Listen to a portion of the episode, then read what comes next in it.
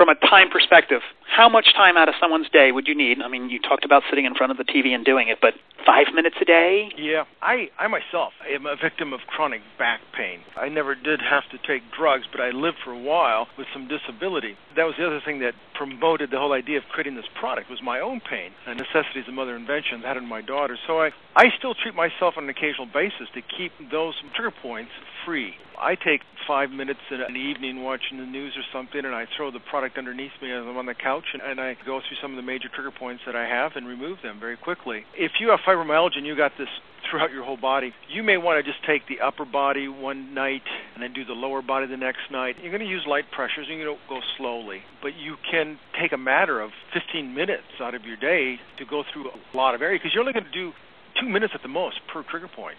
Usually they're going to release within one minute. So you can cover a lot of trigger points in, say, just a 15 minute period. It doesn't take a lot out of your day to do this. It's just more the discipline of having that board right there next to your couch when you're about to lay down and watch the news or something and throwing it underneath you and going after some of the trigger points.